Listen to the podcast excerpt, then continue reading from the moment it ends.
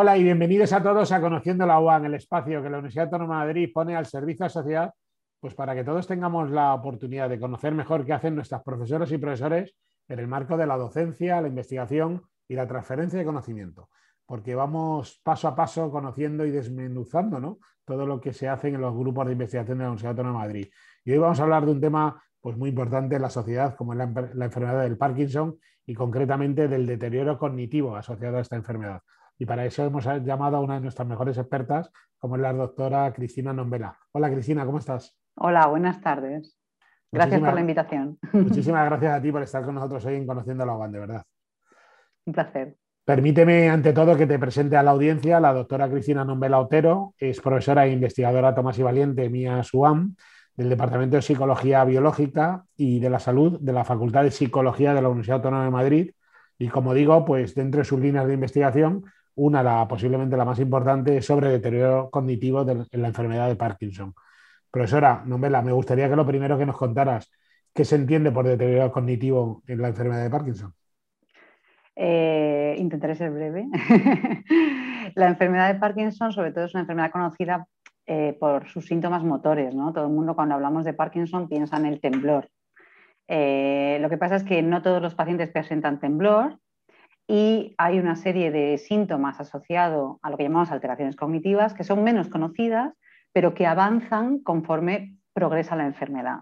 Entonces nos pueden dar información, conocer bien esas alteraciones, nos puede dar información respecto a cómo progresa la enfermedad y por tanto nos puede ayudar a tratar la enfermedad de una forma más precisa.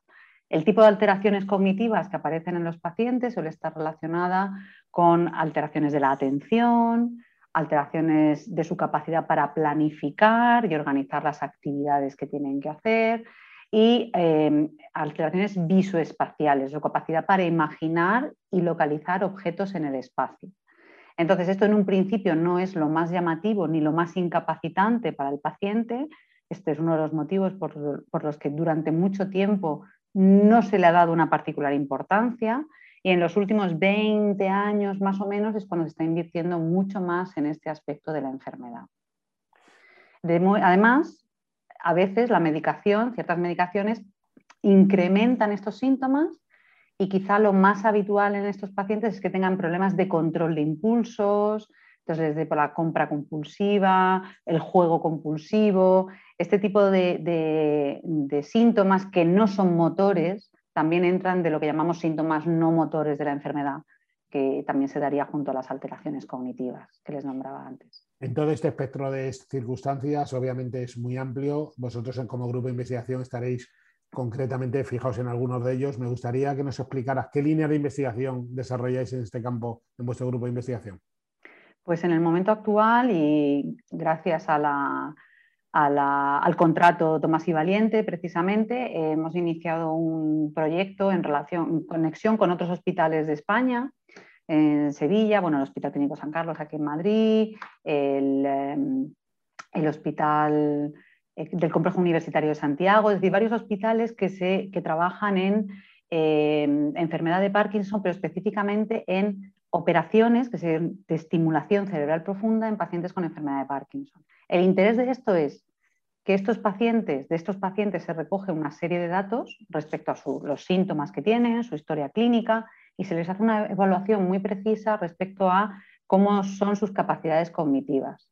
Y entonces la idea es mm, englobar toda esta información en un gran banco de datos que podría servir y que la idea es que sirva para identificar perfiles de enfermedad, perfiles de pacientes, de forma que juntemos las alteraciones cognitivas que vemos y las alteraciones motoras, podamos identificar tipos de pacientes y se puede identificar qué medicación funciona mejor con cada uno de estos tipos de pacientes. Entonces, la idea es tender a una medicina personalizada, que es lo que se ve en muchas otras enfermedades, pero sin necesidad de someter al paciente a más pruebas, ¿de acuerdo? Sino contar con los datos que ya tenemos para poder, eh, digamos, identificar qué tipo de síntomas es más probable que acaben desarrollando y, por tanto, tratando esos síntomas a priori, de una forma profiláctica, en cierto sentido.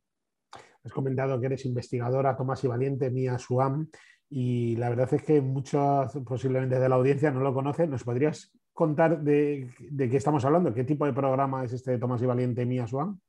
Pues la, convocatoria Francisco Tomás y Valiente tiene, son tres o cuatro, bueno, acaba de salir la cuarta convocatoria y lo que la finalidad es, es un programa propio de la Universidad Autónoma de captación de talento investigador en ramas de, sobre todo, de humanidades. El ánimo es compensar em, el hecho de que los Ramones y Cajales, que es una convocatoria nacional bien conocida en el ámbito de la investigación, en general mm, tiene pocas o bastantes menos oportunidades para investigadores de las ramas de humanidades.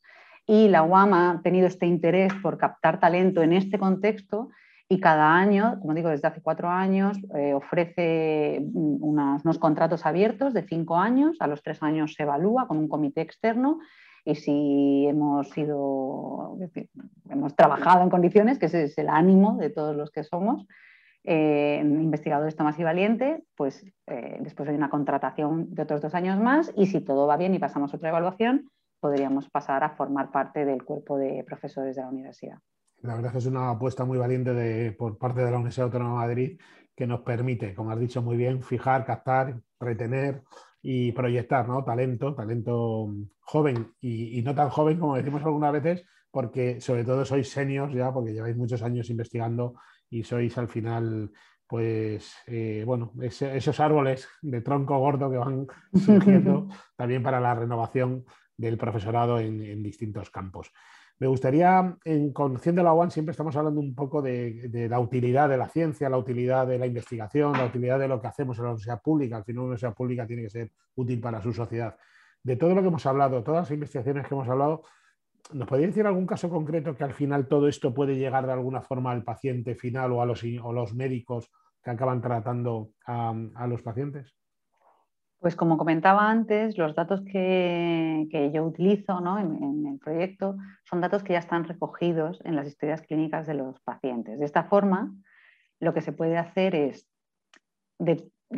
sin necesidad, como digo, de seguir evaluando a los pacientes, que en general, es decir, mm, bueno, pues, están cansados. en este caso, la enfermedad de Parkinson es una enfermedad neurodegenerativa que ha empezado hace bastantes años atrás, antes del diagnóstico, y durará hasta el resto de la vida, no se cura. A día de hoy no tenemos una cura. Entonces, partiendo de estos datos recogidos ya en las historias clínicas, lo que intentamos es hacer como eh, un, tratamiento más adecuado, de forma que esto si, los médicos ya saben con anterioridad que determinados pacientes que muestran unos síntomas, pues por ejemplo que no tienen temblor, pero sí tienen rigidez y que tienen algunos problemas atencionales, pero no de memoria, es decir, se identifican las características y eh, nuestro objetivo es que la medicación que se le dé a ese paciente esté más adaptada para su tipo de enfermedad. No es un Parkinson, ¿vale? No es un paciente con enfermedad de Parkinson o una paciente con enfermedad de Parkinson, sino uno, una paciente con unas características clínicas concretas. Y hasta ahora, bueno, la tendencia, como digo, cada vez es a intentar afinar más. ¿no? Al final eso revierte en el beneficio del paciente porque la medicación es más adecuada para sus síntomas concretos, no para los síntomas generales de la enfermedad, y eso revierte en una mayor calidad de vida del paciente, de la familia y en un menor gasto público. Es decir, que invertir no es gastar en ciencia, esto es invertir en ciencia, que no es lo mismo. Eso es invertir en nosotros, en la sociedad. Eh, ¿Qué nuevos retos os planteáis en el marco de vuestras investigaciones de cara a futuro? Pues una, eh, personalmente uno de mis objetivos es que si este banco de datos funciona, sería extenderlo y hacerlo a nivel nacional, ¿no? de forma que puedes conseguir muchos más datos, de nuevo, repito, sin necesidad de invertir más en, en lo que es la evaluación y la molestia del paciente, aparte del coste económico, de forma que se consiga tener, poder afinar y poder generar datos asociados a perfiles muy específicos de pacientes. Además, esto lo hacemos en colaboración con la Asociación Parkinson Madrid, porque precisamente con esa idea de eh, co-crear, ¿no? es decir, que en todo esto podamos contar con las opiniones, las ideas de los pacientes, que son los que nos dirigen y nos permiten comprobar que esos perfiles que estamos ideando tienen sentido. O sea, porque una cosa es lo que tú coges todos los datos, los, analizas estadísticamente, pero esa estadística tiene que tener un sentido clínico. Si no lo tiene, no hemos hecho nada. Y esto nos lo permite ese contacto continuo con los pacientes, además de eh, intentar adaptar cada vez más nuestras actividades a sus necesidades y a sus preguntas. ¿no? Al final, incluso estamos planteando proyectos juntos y, y bueno, intentando que la conexión sea cada vez mayor porque eso es enriquecedor tanto para ellos como para nosotros. Para este tipo de abordajes también de ciencia de excelencia se necesita también la colaboración de terceros. Has hablado de algunas instituciones. También podríamos sumar un poco al debate de las empresas que nos podrían ayudar o tipo fundaciones o otro tipo de instituciones. ¿Qué mensaje te gustaría mandar desde aquí a ese tipo de organizaciones que le, o a particulares que le pueden interesar la investigación de estos temas?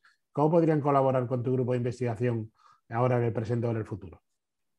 Pues eh, yo creo que lo que intento, sobre todo con otro tipo de, con estas y con otras actividades que llevo a cabo, es la idea de, concienciar, sobre todo en que eh, invertir en ciencia, o sea, eh, el, presupuesto en ciencia es un presupuesto de inversión, no es un gasto, es una inversión que a largo plazo, y este es nuestro problema, que tendemos a necesitar el rédito a corto plazo, pero a largo plazo nos revierte incrementando nuestro conocimiento, nuestra riqueza y además suponiendo un, eh, ahorro desde el punto de vista del gasto en ciencia, en salud, quiero decir, no solamente desde el punto de vista médico, sino también social. ¿no? Entonces, yo no aspiro a que financien solo mi investigación, pero sí concienciar en la idea de que la investigación es cultura para todos y beneficio para todos. Eso sí, no a, corto plazo. Este y esto se ve con la vacuna. En cualquier caso, si alguna empresa o algún particular quiere ayudar a la investigación de Parkinson en la Universidad Autónoma de Madrid, por supuesto, con el grupo de la doctora Nombela o ya la Fundación de la Universidad Autónoma de Madrid podremos canalizar cualquier tipo de, bueno, pues de conversación, primera conversación, para que luego podamos ver si podemos tener proyectos de forma conjunta. Perdón. que en cualquier caso estudiar a pacientes con una determinada enfermedad no implica que no necesitemos sujetos control. ¿De acuerdo? O sea, sujetos sanos, con la misma eh, edad, la misma formación, nivel de educación, sexo, por supuesto, de forma que eh, para comprobar que lo que estamos evaluando, los datos que tenemos, lo que he dicho, hay que darles un sentido clínico y ese sentido clínico también se da reflejando y comparando con lo que vemos en, sujetos sanos, con lo cual toda ayuda eh, se puede adaptar y se puede, obtener un beneficio mutuo. Por supuesto. Decía Prosa Nombela que llegamos al final de esta conversación. Yo creo que estamos en este tipo de conversaciones eh, mostrando esa universidad próxima, esa universidad preocupada por los problemas de la sociedad. Y yo creo que queda muy claro, pero me gustaría darte la última palabra para que cierres esta conversación como mejor tú consideres. Pues, hombre, estamos en un momento muy delicado en el que las personas, tanto con enfermedades mentales como con enfermedades neurodegenerativas, han sufrido eh, especialmente. Y yo creo que debemos afrontar el futuro de una forma optimista, inteligente y abierta. Entonces, por eso estaba encantada en participar en una iniciativa como esta, porque, como digo, la ciencia es inversión y, riqueza y, por supuesto, animo al que esté interesado en participar a que me escriba o porque seguro que encontramos juntos una forma de, enriquecernos. Doctora Cristina Nombela Otero, profesora e investigadora Tomás y Valente Mía Suán, del Departamento de Psicología Biológica y de la Salud de la Facultad de Psicología de la Universidad Autónoma de Madrid. Muchísimas gracias por haber estado hoy con nosotros en Conociendo la UAM. Muchas gracias. Gracias por la invitación. y a todos ustedes les espero en la próxima entrega de Conociendo la UAM. Hasta la próxima.